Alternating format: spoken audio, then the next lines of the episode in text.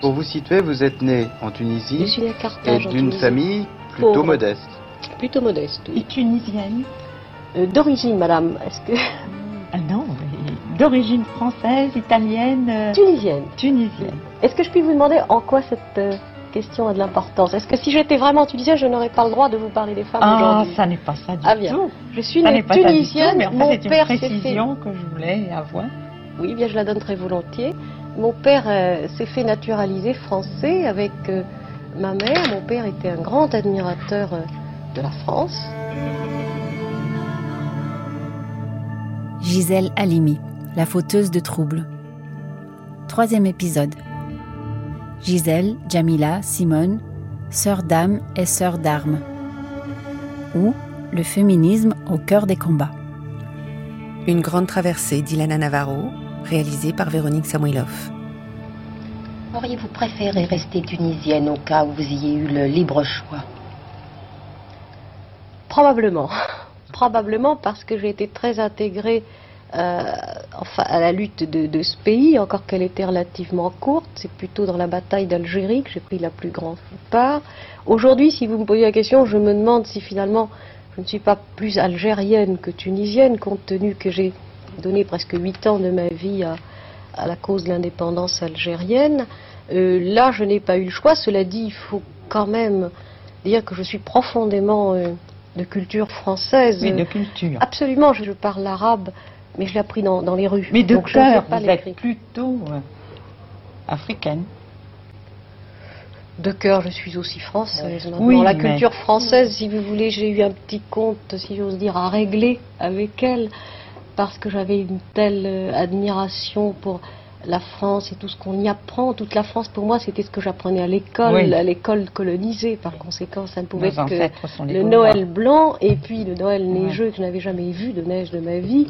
Et puis c'était euh, la patrie des droits de l'homme, l'égalité, la justice. Et puis je me suis trouvée brusquement, parce que j'étais encore très jeune quand même, euh, j'étais là, là, dans les facultés de droit en particulier où, où on m'a fait honte de mes origines. J'ai appris que le racisme existait alors que je pensais que ça pouvait exister en Tunisie même parce que là il y a les mauvais Français, les colons.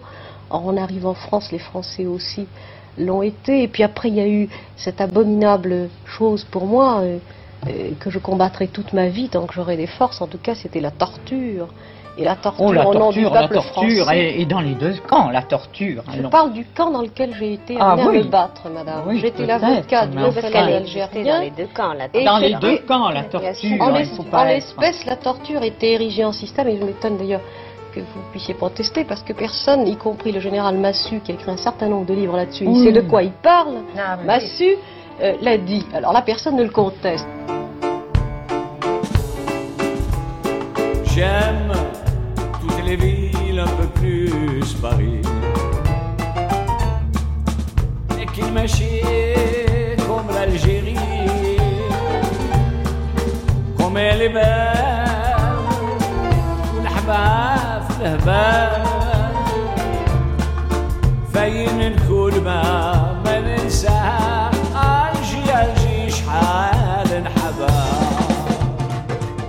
La guerre d'Algérie a fait de Gisèle une Algérienne dans l'âme. C'est pendant ces années-là qu'elle va se réinventer en tant qu'avocate irrespectueuse, selon sa propre expression, mais aussi en tant que femme, dont on va découvrir la voix dans un espace public presque exclusivement masculin. Ce sera lors d'une rencontre bouleversante. En 1960, alors que la guerre d'Algérie bat son plein, elle reçoit un appel au secours on lui demande de défendre une jeune femme incarcérée à la prison de Barberousse d'Alger et condamnée à mort. Jamila Boupacha, une jeune militante du Front de Libération Nationale, une poseuse de bombes dont la bombe n'a jamais explosé.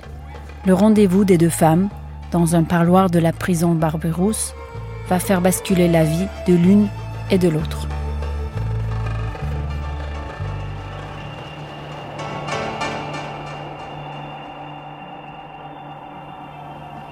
Gisèle est venue un jour euh, à la prison euh, pour me voir. Et c'est comme ça que j'ai vu Gisèle.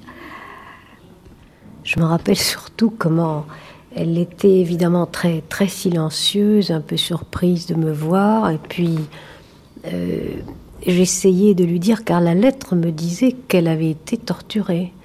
Mais Jamila ne l'a pas dit tout de suite. Elle était silencieuse, elle baissait la tête. Je lui disais, mais on t'a torturée. Elle baissait la tête. Et puis il y a eu un moment, et, je dois dire, terrible, où elle a déboutonné, tu te souviens, sa blouse. Et elle m'a montré ses seins tout troués de, de cigarettes incandescentes. Puis j'ai vu ses chevilles complètement bleues et noires, liées, ses poignets. Et je dois dire que j'ai eu une très très grande émotion et, et je me dis que c'est pas possible, c'était l'horreur absolue. Et on est resté comme ça sans parler. Elle m'a simplement dit j'ai j'ai beaucoup souffert, j'ai eu très mal. Et puis tout de suite, mais il n'y a pas que moi, ma sœur, et puis mon père, et puis mon frère, et puis tout le monde. Et alors je lui ai dit, écoute, on s'est assis, raconte-moi, essayons. Et j'ai essayé de prendre comme ça mes, mes premières notes. Alors déjà, j'ai mis là en arabe, ça veut dire belle. Hein, ça vient de beauté, c'est-à-dire euh, c'est un qualificatif euh, très fort. On appelait beaucoup les petites filles Jamila.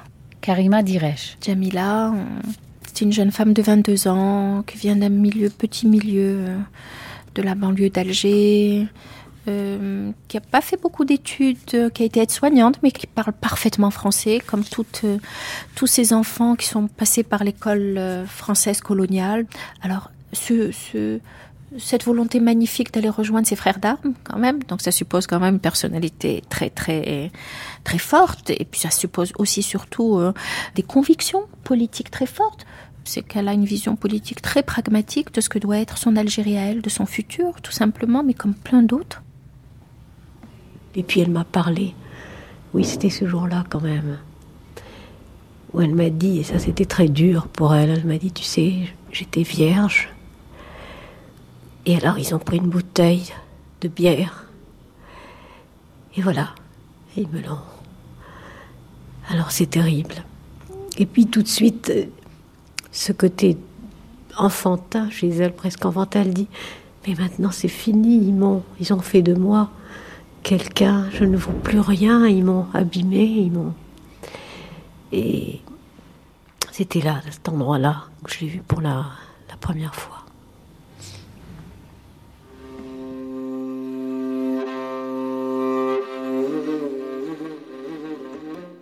L'exemple le plus terrible qui, terrorisait les familles, c'est le viol par les parachutistes. Et on les appelait les bérets rouges. Parce que non seulement ils ne se contentaient pas de, de violer, mais voilà, ils malmenaient, ils tuaient, etc. Et donc ça c'est quelque chose qui est terrible et dans une société profondément patriarcale où la virginité des filles, l'honneur des filles et la garantie, je dirais, la garantie de la qualité d'une famille ou d'un réseau social, etc. Le viol d'une femme c'est absolument terrible. Et donc, il y a eu très peu de femmes euh, algériennes euh, qui ont eu à subir ça, qui l'ont dit publiquement. Et elle l'a dit, Jamila Boubacha. Donc, le viol, on savait que c'était une pratique systématique, ça terrorisait les familles. On ne le disait pas parce que d'abord, euh, il y avait un double silence, je dirais. Donc le silence des familles qui vont essayer de cacher ce qu'a l'atteinte portée à l'honneur de leur fille. Et il y a eu le silence de leurs frères d'armes, le silence des Moujahidines, parce qu'ils n'ont pas pu défendre l'honneur de leur euh, sœur de combat. Le, silence, il est double, c'est terrible, ça. Ça, c'est vraiment. Et d'ailleurs, euh, je crois que c'est une des choses les plus les plus tabous dans la société algérienne. On ne parle pas de cette histoire-là. Donc c'est pour ça que le fait que le viol ait été plaidé, c'est tout à fait exceptionnel en 61, je crois que c'est le seul procès d'une femme, d'une maquisarde, qui a accepté que son viol soit rendu public. Et elle raconte bien, Jamila Boupacha, que parmi ses sœurs d'armes, il y en a eu d'autres qui ont subi exactement la même chose, mais il n'était pas question que ce soit rendu public.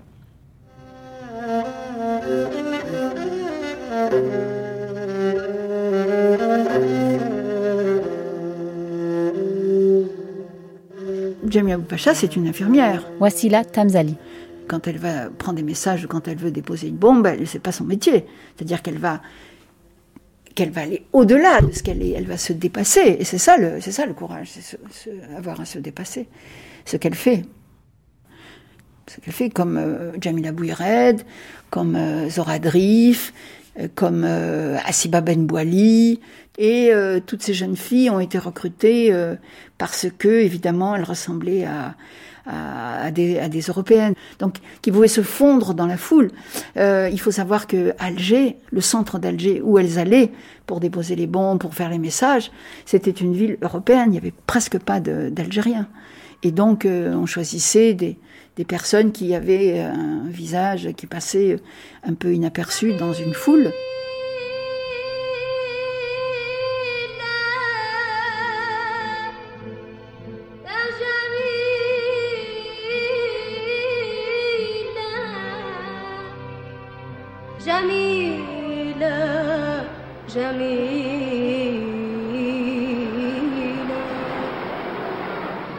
Est-ce que tous les interrogatoires que vous avez suivis, est-ce que vous avez été torturé Ça, tout le peuple l'a été. Ce sont des choses, c'est du, passé. Euh, et je ne voudrais pas quand même revenir euh, et remuer tout ce passé. Euh.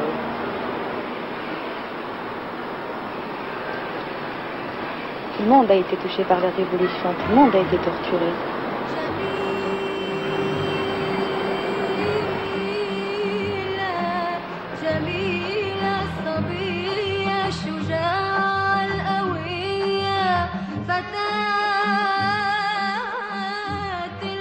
Quand Gisèle Halimi commence à connaître, euh, Jamila Boupacha, euh, quelque temps auparavant, il y a eu le procès, la défense de Jamila Bouchired, euh, qui est une des poseuses de bombes, Marie-Pierre Hulot, puisqu'elle fait partie des membres du FLN, qui vont poser des bombes dans les cafés euh, et le, bureau d'Air France euh, à Alger.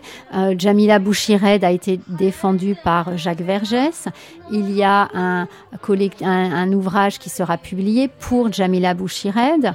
Donc le prénom est déjà un prénom sulfureux d'une combattante du FLN, donc d'une femme qui a pris cause pour l'indépendance. C'est aussi un nom, Jemila, euh, c'est l'écrit d'Albert Camus, hein, Le vent Al-Jemila.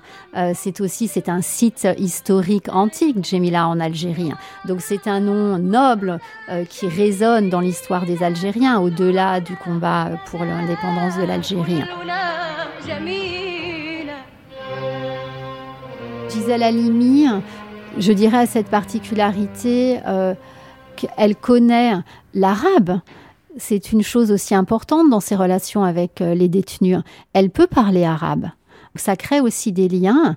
Euh, le fait qu'elle ait aussi cette euh, affinité d'un parcours féminin en contexte colonisé au Maghreb va également pouvoir la rapprocher de Jamila Boupacha elle peut elle-même s'identifier à cette vie d'une jeune femme maghrébine sous un contexte colonial. Il y a aussi ces connotations personnelles, autobiographiques, qui fait qu'elle elle se sent proche de euh, Jamila Boupacha. Il y a eu là quelque chose, à mon avis, de Gisèle Halimi quelque chose qui s'est joué en termes de sensibilité très très forte. D'ailleurs, elle y a accordé un temps phénoménal. Je Elle part en prison, elle l'appelle, elle lui écrit, elle va la voir, elle, met, elle interrompt ses vacances pour cela. C'est elle qui l'a fait venir en France oui. pour pouvoir euh, pour mieux pouvoir la mieux la défendre. Oui, parce que paradoxalement, c'est la France métropolitaine qui peut accorder et garantir les conditions d'une justice. Euh, qui va se faire dans des conditions normales, apaisées. C'est en ce sens-là qu'elle avait fait venir euh, Jamila Boupacha. Gisèle a pris un, grand, euh, un grand risque.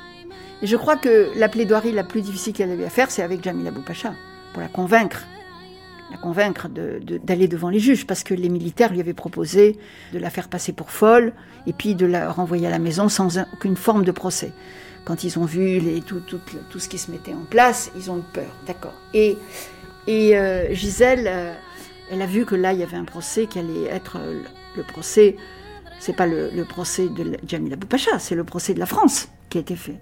Et elle voulait vraiment faire ce procès de la France. Elle voulait vraiment le faire.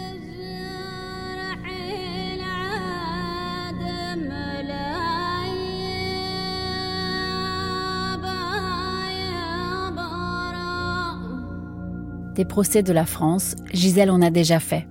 En Tunisie, puis en Algérie. Jamais sur le sol français. C'est l'occasion à saisir pour faire entendre ce qui se passe vraiment en Algérie. Mais la France de 1960 rêve de prospérité et d'insouciance. Elle voudrait déjà oublier cette guerre de notre temps. Pour se faire entendre, Gisèle sait qu'il lui faut recruter des poids lourds. Il lui faut du Sartre, du Aragon, du Picasso.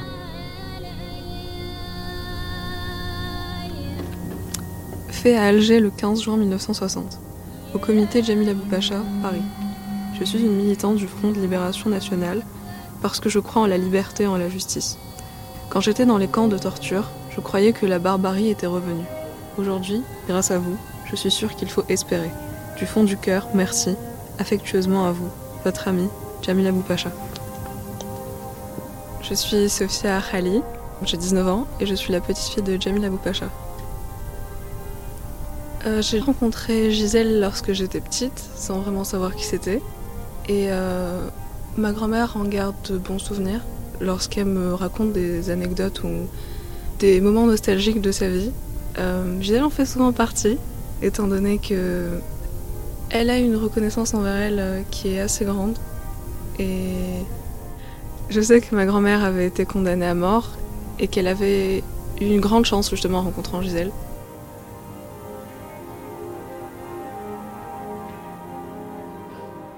Juste après avoir vu Jamila, je suis repartie, je crois, le lendemain.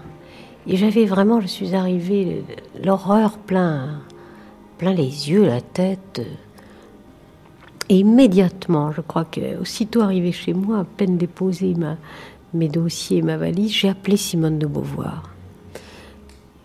Et je lui ai dit voilà ce que je viens de voir, voilà ce que j'ai vu hier à Alger, à Barbarousse c'est pas possible. En plus, elle risque la peine de mort. Ils vont, ils vont pour l'empêcher même de raconter ça, pour l'empêcher, ils vont faire un exemple. Elle risque d'être condamnée à mort et exécutée. Il y a des charges contre elle parce que malgré tout, elle avait, elle avait avoué, non pas qu'elle avait elle déposé une bombe, mais qu'elle avait tenté d'en déposer une, puisque comme elle a vu que l'endroit où elle allait la déposer était encore plein de monde, elle est repartie. Donc il n'y a pas eu, de victimes, d'explosion, mais tout de même il y avait ce qu'on appelle en droit criminel, en droit pénal, l'intention. Et je la sentais très en danger dans le milieu de l'époque 60, vous vous souvenez, l'Ouest, la, la haine, la barbarie, quoi. Et Simone de Beauvoir, elle m'écoute, comme elle sait faire d'habitude, comme elle savait faire, sans interrompre, sans un mot, et toujours très, très directe, sans fioriture, sans émotion apparente. Elle me dit, écoutez, c'est très bien tout ça, Gisèle. Alors dites-moi très vite, qu'est-ce que vous voulez que je fasse? Alors je lui dis, je crois qu'il faut écrire un, article très vite. Pour sauver Jamila, il faut lancer un cri. Il faut qu'on la connaisse, il faut qu'on sache qu'elle est détenue, ce qu'elle risque et comment elle a été torturée. Alors elle m'a dit, venez vite me voir. Le lendemain, Simon de Beauvoir écrit une tribune dans Le Monde. Pour la cause de Jamila, c'est déjà une avancée. Et sur le plan personnel, Gisèle n'en revient pas. Simone de Beauvoir, l'auteur du deuxième sexe, qu'elle avait lu avec tant de passion une dizaine d'années auparavant. C'est grâce à elle qu'elle avait compris qu'elle n'était pas anormale, comme le lui répétait Fritna, sa mère, que c'était sa condition de femme qui était anormale. Alors qu'elle lit sa tribune dans Le Monde, Gisèle repense à sa première rencontre avec Simone. Ce soir, Sartre et Simone de Beauvoir sont là. Tout devient différent. Je les connais de toute mon intelligence, de tout mon cœur, de tous leurs livres. Mais je ne les ai encore jamais rencontrés. Je l'ai vue entrer, elle, la libératrice, l'exemple, le deuxième sexe et les mandarins, avec son chignon, sa démarche un peu lourde, en compagnie de Sartre. Nous échangeons sur l'estrade quelques mots. Je la regarde. Dans ses yeux bouge l'insatiable curiosité de son époque. Je dis combien elle est importante pour moi, pour les femmes de ma génération. Elle me parle avec une simplicité naturelle. Elle me dit admirer en moi une jeune femme active et engagée. Je bafouille de confusion, de plaisir. Nous devons déjeuner ensemble, décide-t-elle. Quatre jours plus tard, elle m'appelle. Rendez-vous est pris à la coupole. Je la regarde encore, éblouie. Là, devant moi, pour moi seule, Simone de Beauvoir. Même en rêve, je n'avais pas imaginé un tel jour. Mille questions à lui poser. L'action des femmes, le couple impossible, leur culpabilité de mère. Je fais le point dans ma tête, ne rien oublier surtout. Connaître ses chemins. Percer le secret de sa souveraineté. Très vite, elle me met à l'aise, par son incomparable faculté d'être vrai à tout moment, pour commander un steak ou pour combattre le gaullisme. Elle parle de cette voix unique, sans après, presque rugueuse. Elle m'interroge sur mon métier, sur l'Algérie. Je me laisse aller. Je me raconte. Mes fils, un bonheur, un problème. Je les veux avec moi, dans ma vie. Mais la vie que je veux, j'ai peur qu'elle ne leur fasse mal. Elle coupe. Et sans transition, qu'est-ce que vous plaidez en ce moment?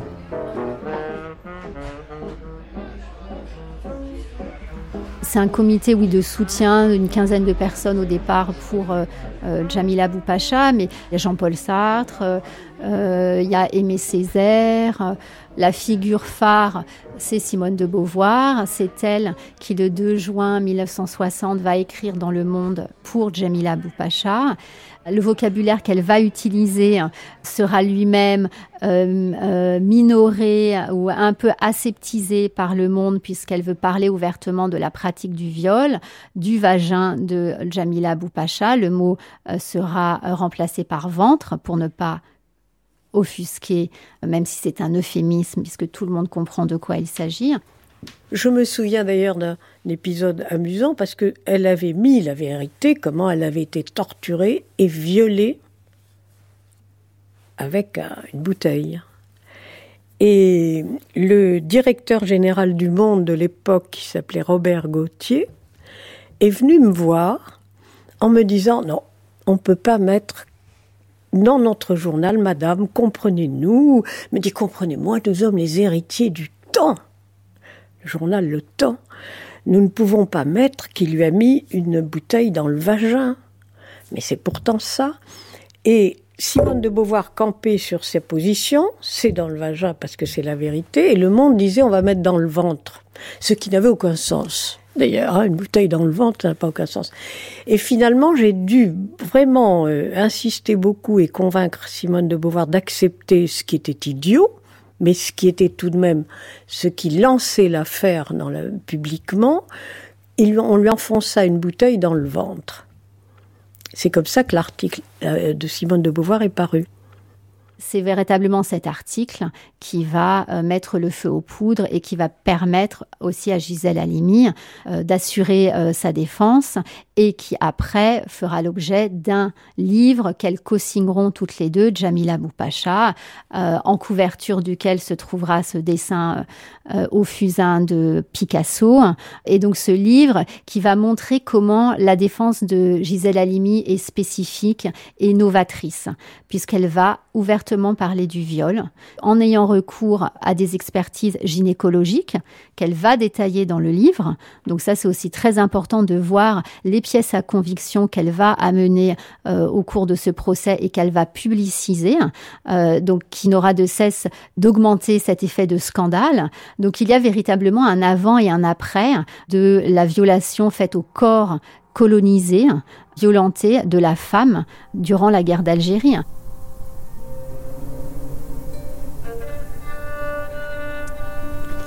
Je me souviens qu'à un moment, euh, le tableau qu'avait peint Picasso de ma grand-mère avait été exposé, euh, je ne sais plus où, à Alger.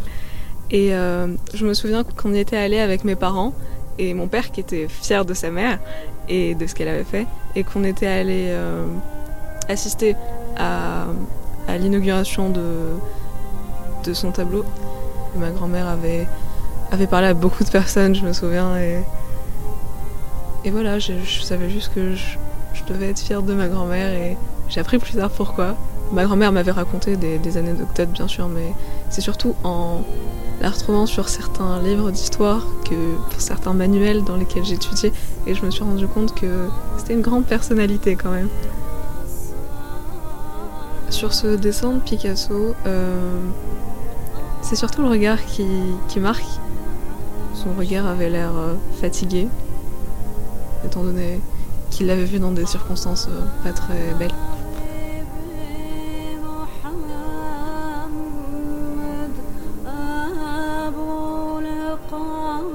Donc les combattantes du FLN, on les voyait comme les poseuses de bombes, comme des femmes terroristes, dangereuses.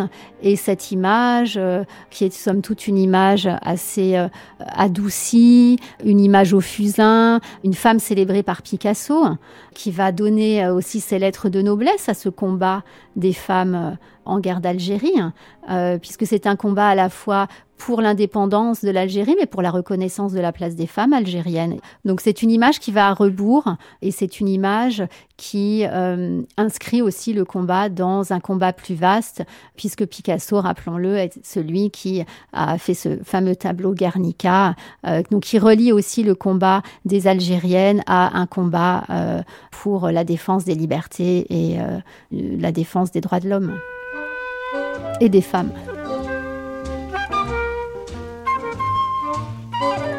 Un comité de soutien, une tribune dans le monde, un portrait dessiné par Picasso, un livre écrit par Gisèle Halimi et préfacé par Simone de Beauvoir, mais Jamila Boupacha est toujours en prison. Pourtant, l'opinion publique bascule en sa faveur. Son combat devient porteur d'espoir et le symbole de la lutte contre l'oppression coloniale. Quant à Gisèle, c'est un peu comme si Jamila Boupacha et Simone de Beauvoir l'avaient poussée dans la voie de son propre destin. Comme deux sœurs d'armes, issu pourtant d'horizons lointains, qui lui souffle de prendre la parole publiquement et d'écrire. À partir de maintenant, son nom ne cessera plus de résonner. Michel Perrault, vous êtes historienne, surtout de l'histoire de femmes. Est-ce que vous vous rappelez du moment où vous avez entendu parler de Gisèle Halimi? Oui, très bien. Euh, c'était au moment de Jamila Boupacha. J'étais très engagé, disons, dans la lutte contre la guerre d'Algérie, à la base, hein, euh, tout à fait. Euh, j'étais professeur euh, au lycée de Caen et on a entendu parler très vite de Jamila Boupacha et de Gisèle Halimi. J'ai tout de suite, sans la connaître bien sûr, j'ai tout de suite adhéré à son combat. Jamila Boupacha, c'était la figure de la victime de la guerre d'Algérie et de la victime comme femme aussi. Et que une avocate, une jeune avocate, euh, s'empare de cette affaire, tout de suite c'était pour nous une voix. Voilà, une voix. Et cette voix est devenue un livre avec une préface de Simone de Beauvoir. J'étais une grande admiratrice de Simone de Beauvoir. Par conséquent, l'alliance entre Simone, la grande Simone, et, et Gisèle Halimi, c'était véritablement quelque chose de tout à fait fondamental. Et d'une certaine manière, je me réjouissais, je me souviens de ça, que les femmes soient en première ligne dans la lutte contre la guerre d'Algérie. Ce, procès, oui, euh, c'est un peu la, la matrice euh, dans laquelle euh, vont se développer euh, tous ces combats féministes futurs, clairement. En fait, ce, procès, c'est le procès de, toutes les oppressions. L'oppression coloniale, l'oppression sur les femmes, euh, l'oppression commise par une justice qui ne fait pas son travail. C'est vraiment ça. Et c'est vrai que le combat féministe, on est un peu dans ça. Moi, je, le lis comme ça maintenant.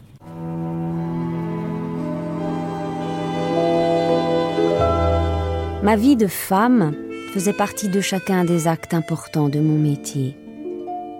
Lorsque j'écrivais machinalement Gisèle Halimi avocate, je chargeais le mot avocate du mélange inextricable de mes deux parcours. Participer au pont aérien que les avocats parisiens avaient installé pour défendre les nationalistes algériens, n'était-ce pas décider que ma vie de femme de mère de deux jeunes enfants, n'était plus prioritaire? Durant près de huit ans, pour cette période, puis pendant les années qui suivirent, je n'ai pas répondu à la question. Je l'ai esquivée.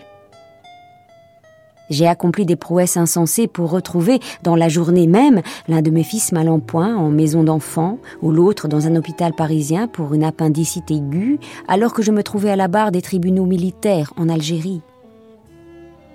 Ma vie se confondait du matin au soir avec le nouveau siècle, le tout dans un équilibre précaire. Je ne voulais ni renoncer aux câlins du soir, aux histoires lues, aux galipettes auxquelles mes fils et moi nous livrions, ni étudier à moitié les dossiers du lendemain. Veiller au menu, écrire jusqu'au détail le plus minutieux l'emploi de la journée pour l'étudiante qui les gardait, téléphoner d'Alger ou d'Athènes ou de Madrid deux fois par jour et en même temps assurer les audiences d'un tribunal militaire qui égrenait, comme une litanie, les noms des condamnés à mort. Dormir quelques heures malgré les menaces, les injures obscènes qui résonnaient dans mon téléphone, la nuit. La défense, dans ces circonstances, peut-elle observer la parfaite coupure entre privé et professionnel, entre la femme et l'avocate? Souvent, je rêvais d'un hôtel à Paris, un tout petit hôtel inconnu et à peine visible, où je coulerais des heures d'irresponsabilité jouissive. Le bonheur absolu de se dissoudre dans tout et rien. Au lieu de cela, deux parcours privés et professionnels, imbriqués, dépendant totalement l'un de l'autre, fondus ensemble, tant bien que mal. Radio France Alger. Le général Charles s'adresse aux forces armées. Ici, le général Charles qui vous parle. Je suis à Alger, avec les généraux Zeller et Jouot, et en liaison avec le général Salan pour tenir notre serment, le serment de l'armée de garder l'Algérie, pour que nos morts ne soient pas morts pour rien. Cette nuit, des militaires ont occupé des bâtiments publics et notamment ceux de l'agence France-Presse et ceux de la radio. Cependant, ce n'est que peu après 8 heures du matin que la population d'Alger s'est rendue compte du coup d'État. À ce moment, en effet, Et, euh, ce dont je garde le souvenir très précis, c'est euh, la nuit du 23 avril 1961. C'est le putsch des généraux à Alger. 21 avril 1961.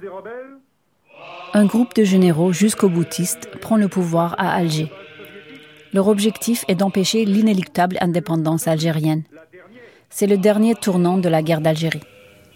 Des renseignements nombreux, précis et concordants permettent au gouvernement de penser que les auteurs du coup d'État d'Alger envisagent à très brève échéance une action de surprise et de force sur la métropole et en particulier sur la région parisienne. Ce jour-là, donc, ma mère, très inquiète, qui, elle, a entendu cet appel, nous réveille en pleine nuit. Et évidemment, elle est très pressée de nous voir partir, parce que euh, on aurait été une des premières cibles. Et ce jour-là, mon petit frère, donc Serge, ne voulait pas s'habiller avant de savoir où on devait aller. Et donc ma mère lui a dit, donc, comme ça, dans un mouvement d'agacement, on va à une fête. Et il a dit, ah ben alors si on va à une fête, moi je veux mes habits de fête. Et donc là, on a perdu de longues minutes à essayer de retrouver ses habits de fête pour pouvoir partir. Et figurez-vous qu'on était là, donc tous, on descend dans le hall de l'immeuble, et devant la porte cochère, il y avait notre voiture, et à l'intérieur de la voiture, il y avait deux hommes qui s'affairaient. Donc tout le monde a pensé qu'ils étaient en train de la piéger. Et Claude est sorti avec un courage physique exceptionnel parce qu'il pouvait très bien être armé. Et en fait, c'était de vulgaires voleurs de voitures qui, cette nuit du putsch, avaient conçu le projet de nous dérober la nôtre. Voilà. Cette nuit-là, ma mère était revenue quelques jours plus tôt d'Alger pour fêter mon anniversaire. J'en ai un souvenir euh, très précis et, en même temps, euh, voilà, je me suis dit assez tôt, que malgré tout, je n'échangerai mon enfance contre aucune autre, parce qu'elle me constitue. Et euh, c'est euh, Mauriac qui disait que l'enfance c'est le tout d'un homme puisqu'elle en donne la clé. Et évidemment, cette phrase-là me parle. Claude dont parle Jean-Yves c'est Claude Faux, le nouveau mari de Gisèle. Vous avez vu la photo des deux témoins de mariage Elle l'a épousé deux mois avant le putsch. Il est le secrétaire de Jean-Paul Sartre. Ah, bah en 1964, ils auront un enfant, Emmanuel. Pendant 56 ans, jusqu'à sa mort, il restera à ses côtés, la soutenant dans tous ses combats, Ah, jouant le rôle que tant de femmes effacées par l'histoire ont joué auprès de tant de grands hommes. Elle est importante cette photo. Alors? Ça, c'est la photo du mariage de mes parents. Donc nous sommes le 21 février 1961 à la mairie du 10e arrondissement. Ils se connaissent depuis deux ans et vous voyez, ils sont entourés de leurs deux témoins célèbres, Louis Aragon, Jean Lursa et la femme de Lursa. Et votre mère pas du tout habillée en blanc, donc euh, en costume. Non, oui, oui. Jupe costume, c'est ça? Jupe costume moderne. Mon père a quand même une cravate avec un beau costume sombre. Il venait d'un milieu très modeste. Sa mère était cuisinière, originaire de d'Auvergne. Mon père était un, homme qui a qui a beaucoup compté.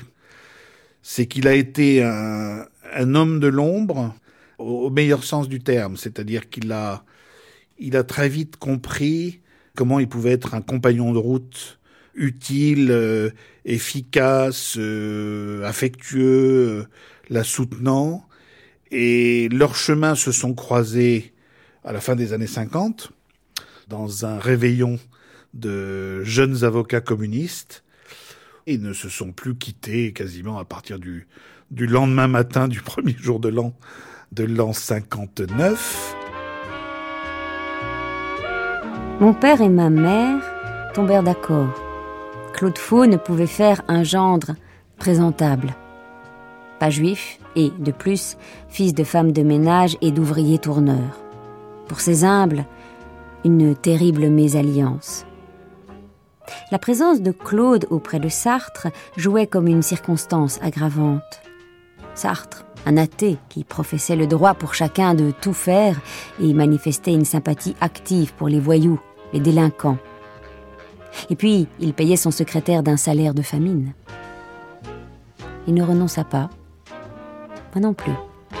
Nous vécûmes ensemble quelques années, puis nous nous mariâmes en 1961.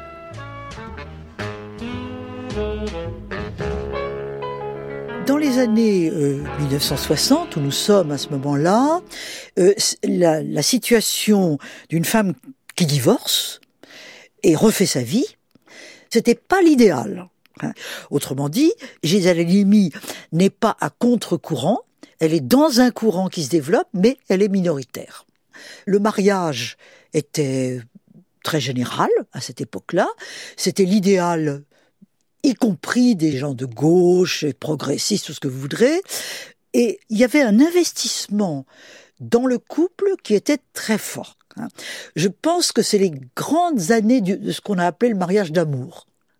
Les femmes un peu affranchies, qui savaient que de toute façon le mariage était un petit peu leur destinée, elles voulaient le mariage d'amour. hein.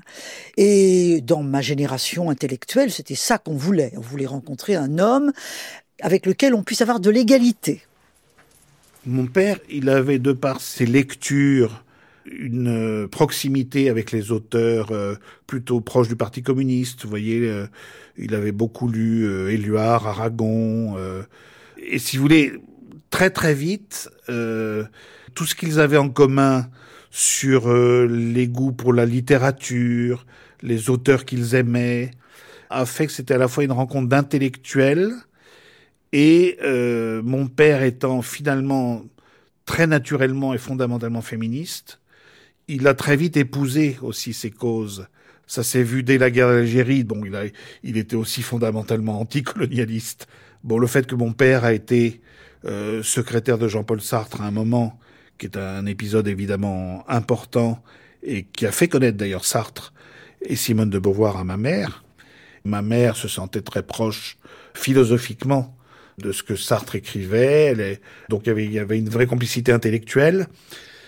C'est une relation qui est devenue très très forte dans les dernières années de la vie de Sartre, où vraiment euh, ma mère le traitait presque comme un deuxième père. Vous voyez, c'est assez. Il y avait des choses assez émouvantes dans leur, relation. Euh, euh, Sartre est venu euh, dîner à cette table où nous parlons aujourd'hui. Vous voyez, il, est, il, a été assis là, assez fatigué dans les années 70, mais elle, elle prenait soin de, elle prenait soin de son Sartre, quoi. Et donc, on, on est allé le chercher, je me souviens avec mon père, à son domicile à Montparnasse. On l'avait amené ici en, en voiture. On, on, faisait très attention à ce que le menu corresponde à ses goûts. Donc, Sartre détestait les tomates. Donc ça c'était à oublier. Et en revanche, il avait un, un goût euh, très prononcé. Et je vais vous dire à quel point ça, ça, ça prouve que ma mère l'aimait pour un fromage, ma mère qui détestait le fromage, c'était le Minster.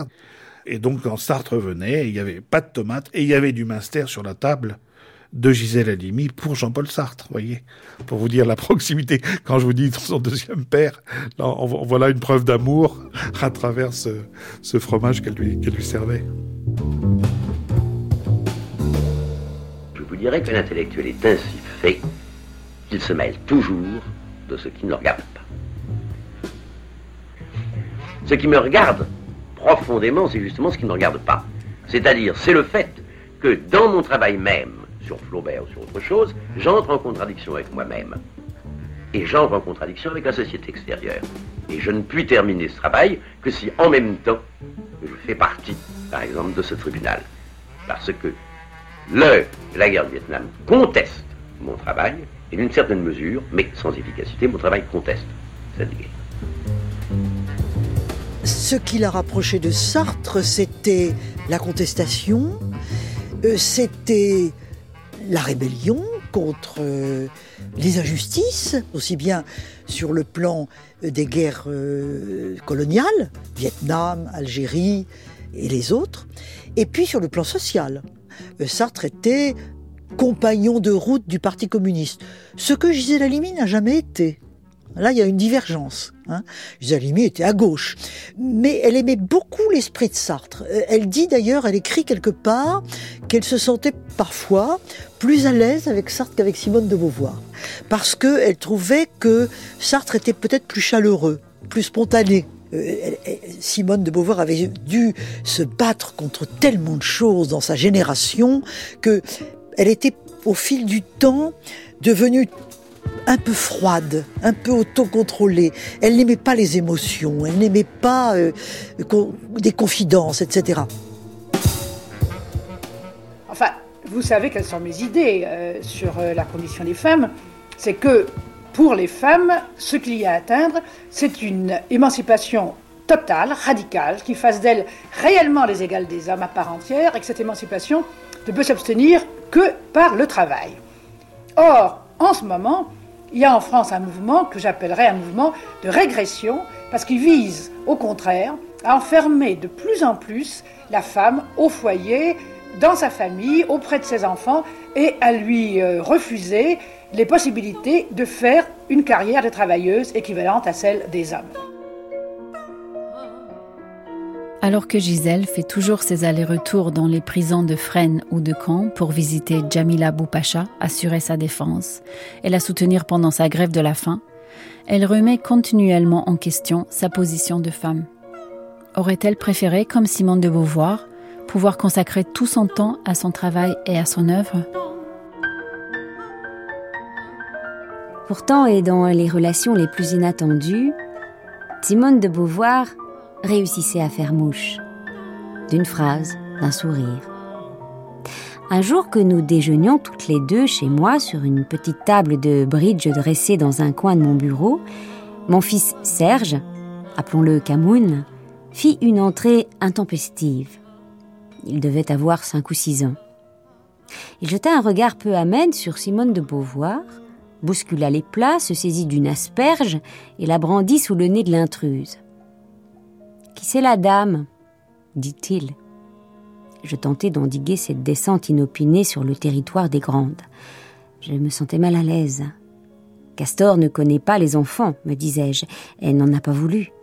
Ni pour elle-même, ni pour les autres femmes à qui elle recommande d'éviter la maternité piège. Une certaine anxiété m'habitait. Pour la première fois, elle me voyait en situation de mère. Ce jour-là, je m'étais particulièrement agitée pour lui plaire. D'abord, je lui cuisinais un bon tagine aux artichauts dont elle raffola. Puis je tentais par des anecdotes de mon enfance de la convaincre de mon féminisme, pour ainsi dire inné. Et patatras, Camoun avec l'insolence de ses cinq ans. Toujours l'asperge, accusatrice à la main, il veut savoir qui est l'intruse. Puis brusquement, il lui tourne le dos et tente de se réfugier entre mes jambes. Je le repousse doucement. Pas de tendresse au programme. Surtout ne pas dévoiler à l'auteur du deuxième sexe la face cachée de ma vie. D'un air dégagé, je fais les présentations. Je choisis à dessein des mots neutres, distanciés. C'est à peine si j'apparais comme la mère. Ma crainte tient à une question. Simone de Beauvoir peut-elle croire au féminisme radical d'une jeune maman? La dame est l'amie de ta maman. Elle vient de le lâcher, ce mot. Tant pis, je suis aussi une maman. Avec un sourire charmeur, elle se penche vers Camoun et lui prend la main. Celle sans asperge. Elle lui parle. Son âge, l'école, les éternelles questions, l'impossible dialogue adulte-enfant. Je te prends ta maman. Ça t'ennuie, hein? Mon fils hoche la tête, oui, ça l'embête. Mais en même temps, il la trouve sympathique sans doute car il s'approche tout près d'elle, tout contre elle, et lui dédie son rire d'enfant. Le castor ne semble pas dépaysé. Elle lui propose de la vinaigrette pour son asperge.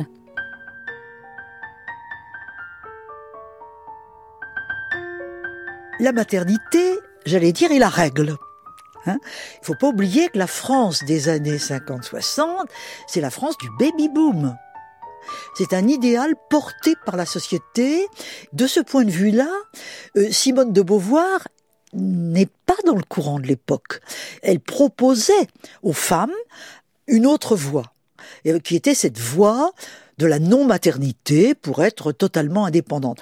Gisèle Halimi, elle est à la fois une femme totalement émancipée euh, économiquement, elle gagne sa vie, elle a une profession, de prestige, avocate, et en même temps, elle choisit à deux reprises le mariage et des enfants. Et elle a raconté dans ses livres, donc on ne la trahit pas du tout, que euh, il y a eu entre elle et Simone de Beauvoir à cet égard-là euh, une légère une distance. Je dirais que au fond, quand on réfléchit à ça, Gisèle Halimi, elle est presque en avance de ce point de vue-là, parce que elle correspond davantage aux jeunes femmes d'aujourd'hui. Mais en fait, elle faisait pas le même boulot. Comme diraient les sociologues aujourd'hui, leur répertoire d'action n'était absolument pas le même. C'était une intellectuelle, euh, Simone de Beauvoir, idéologue aussi. Le duo qu'elle a formé avec Jean-Paul Sartre, c'était les grandes figures euh, incontournables du paysage intellectuel et politique et idéologique euh, de ce Paris d'après-guerre. Mais Gisèle Halimi, elle, c'était une femme qui était dans l'action, elle était physique, euh, voilà, elle était, elle était aussi viscérale. C'est là où la méditerranéenne de la Goulette et l'agrégée euh, parisienne, le fossé était absolument énorme.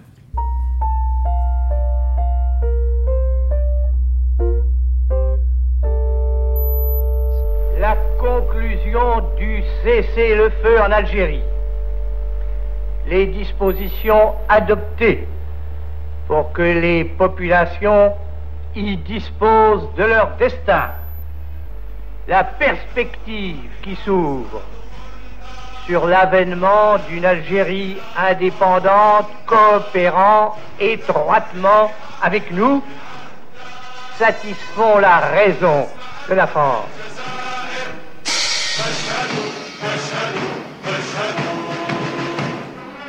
Rue de la Lyre, au pied de la Casbah, on retrouve l'animation de jadis. Et à trois jours de l'autodétermination, cette animation exprime aussi une certaine allégresse. Et toutes ces affiches, tous ces graffitis demandent un oui, un oui à l'indépendance et à la coopération. Jamila Boupacha est libérée en avril 1962, deux mois avant l'indépendance de l'Algérie. Elle est ramenée à Alger par ses frères d'armes du FLN. Lors d'une autre réunion électorale tenue à Benaknoun, réunion réservée aux femmes, Djemila Boupacha, la jeune musulmane, membre d'un réseau terroriste FLN récemment libéré à Rennes, devait parler du futur rôle de la femme algérienne. Les femmes pourront accéder à tous les postes de l'administration, dit-elle, elles pourront voter et jouir des mêmes libertés que les hommes. Jamila a l'avenir devant elle. Elle sera célébrée comme une mujaïda, portant l'espoir des femmes algériennes qui souhaitent prendre leur place aux côtés des hommes dans l'Algérie indépendante. Une aventure que Gisèle va suivre de très près, un peu comme si elle voulait voir si vraiment ce rêve se réaliserait un jour. Moi, je pense que les femmes euh, à l'indépendance n'ont eu aucun rôle. Voici là Tamzali. elles n'avaient aucun rôle. Évidemment, on a fait une union des femmes parce que c'était le modèle euh, soviétique. Alors, on a fait une union des femmes, mais on leur a proposé aucun poste. Hein. Il n'y a pas eu de. C'est pas comme euh, les hommes sont partagés. Ben, ils sont partagés de l'Algérie. Hein. C'est-à-dire qu'elles sont revenues dans la vie, dans la vie civile, anonymes. Elles sont retournées anonyme. Tout en étant considérées comme des héroïnes de l'art. C'est une icône, ça. C'est un, un, truc qu'on utilise tout le temps. Après, ça ne nous empêche pas de, de, de, discuter sur les images que ça nous renvoie.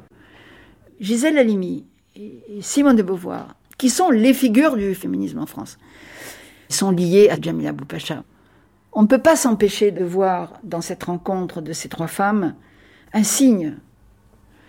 Parce que elles se sont rencontrées pour défendre une femme, et une femme politique qui agissait. Mais moi, euh, j'ai la faiblesse de, croire que c'est comme un signe dans cette rencontre entre les femmes et la résistance en Algérie, et puis euh, le féminisme, le féminisme, l'action, parce que Gisèle était vraiment dans l'action, et, la pensée. Là, si vous voulez, il y a une rencontre euh, qui, qui moi, me plaît beaucoup. Serge Alimi, est-ce que le féminisme était un nouveau chapitre dans sa vie? Qui aurait commencé avec Jamila Boupacha Moi, je pense qu'il y a, je pense qu'il y a un lien dans la mesure où évidemment euh, Jamila Boupacha a été euh, torturée en tant que combattante euh, algérienne, combattante du FLN, mais aussi en tant que femme, puisqu'elle a, elle a subi des, sévices sexuels, comme, comme le livre que ma mère a coécrit avec Simone de Beauvoir le, le rappelle. Je crois aussi que elle a fait le, pari qu'une fois que les Algériennes s'engageraient dans le combat pour l'indépendance, elles échapperaient définitivement à une forme de subordination qu'elles connaissaient euh, dans leur pays compte tenu des traditions religieuses et autres. Et elle a dû mesurer quelques années plus tard que ce pari était largement perdu, qu'il y avait quelque chose qui résistait à cette implication politique, qu'une fois que les femmes euh, algériennes, en tout cas certaines d'entre elles, avaient pris les armes, ça ne voulait pas dire qu'elles deviendraient très actives ou très influentes sur la scène politique. Et donc, elle s'est intéressée de plus en plus d'une part, hein, du fait qu'évidemment, elle a lu euh, euh, Le deuxième sexe au moment de sa parution, et ça n'a pas pu ne pas l'ébranler profondément, lui confirmer un certain nombre de, blocages dont elle avait fait l'expérience en tant que fille et puis euh, jeune femme en Tunisie. Mais je crois qu'ensuite, le fait que dans certains euh, pays euh, d'Afrique du Nord et en Algérie en particulier, les femmes n'aient pas occupé une place plus importante sur la scène politique, sur la scène sociale, que d'une certaine manière, elles soient retournées à une forme de subordination qu'elles avaient connu pendant des décennies, voire des siècles, lui a indiqué qu'il y avait une, quelque chose qui, qui résistait à cette implication euh, politique et euh, qui euh, devait faire l'objet de ces combats des, des années à venir.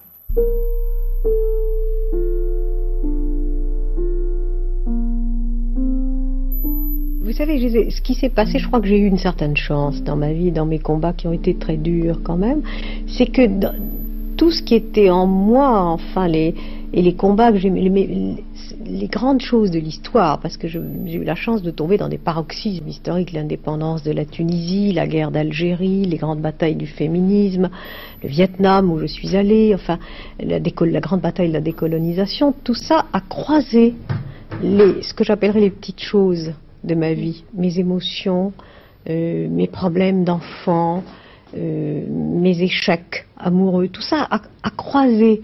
Alors on apparaît à la barre le matin euh, euh, en Algérie à 8 heures du matin, mais le président ne sait pas que vous avez passé une nuit blanche d'abord sur le dossier, parce que vous êtes arrivé la veille, et puis en vous disant mais qu'est-ce qui va se passer pour le dîner des deux gosses que j'ai laissé à Paris, puisque la concierge n'en veut pas, puisque l'étudiante au père s'est barrée. Et c'est ça, voyez-vous, la grande inégalité entre les hommes et les femmes. J'ai souvent réfléchi à ça. Dans, la, dans le concret, un avocat, j'étais avec des avocats là-bas, j'ai jamais été, j'étais pas seule. Mais, ils n'ont jamais eu ce problème. Nous, nous cumulons tout. Mhm. Et en plus, nous sommes obligés de, je vous dirais, je disais la, la, la, passion au sens large du mot comme une femme, l'atavisme, les enfants, les peurs, les échecs, mais le métier, la responsabilité comme un homme. J'étais dépositaires de la vie, de la liberté, de l'honneur, de militants algériens qui se battaient pour leur pays. Mais en même temps, j'avais laissé deux gosses seuls et je ne savais pas quoi faire et j'étais déchirée.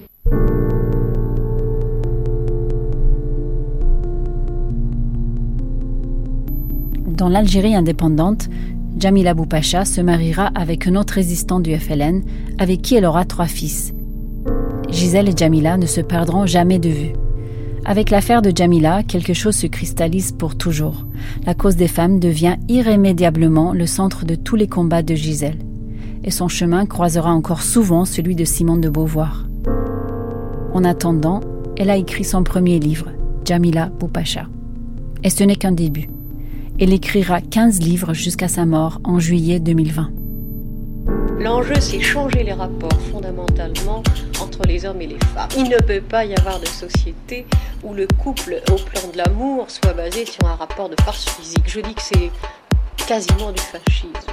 C'était Gisèle Halimi, la fauteuse de troubles, ou le féminisme au cœur des combats.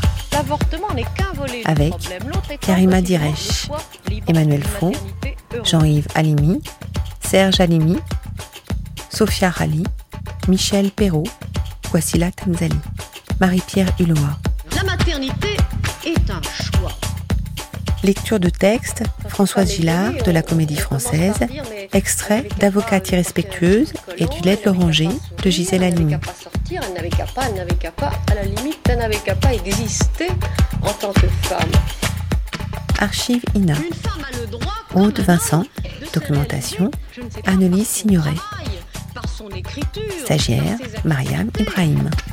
Nous ne pouvons pas être considérés comme des bêtes de reproduction. Merci à Karim Misquet et à Charou. Prise de son, Nicolas Mathias, Romain Luquiens, Pierre-Henri et Nicolas Depagraf. Mixage, Bernard Laniel. La maternité est un choix.